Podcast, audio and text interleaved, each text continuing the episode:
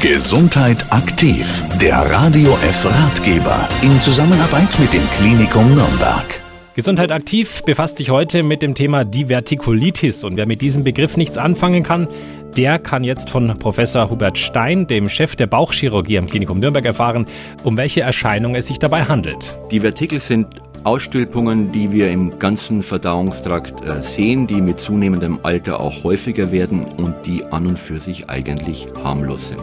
Die Vertikel entstehen aufgrund von äh, Bindegewebsschwäche im fortgeschrittenen Alter, die aber, wenn sie zu Komplikationen führen, durchaus auch lebensbedrohliche Situationen hervorrufen können. Da stellt sich natürlich die Frage, wann müssen die Vertikel überhaupt behandelt werden und wie? Die Antwort kommt von Professor Hubert Stein.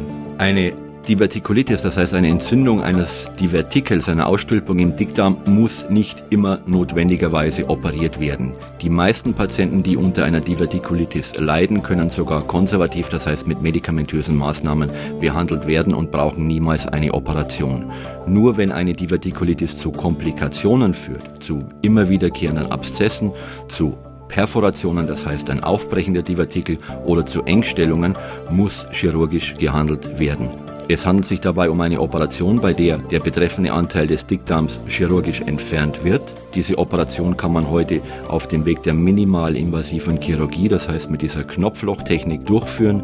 Der Krankenaufenthalt beträgt in etwa fünf bis sieben Tage. Soweit der Chef der Bauchchirurgie am Klinikum Nürnberg, Professor Hubert Stein. Weitere Informationen zum Thema Divertikulitis und deren Behandlung finden Sie auch auf der Internetseite klinikum-nürnberg.de.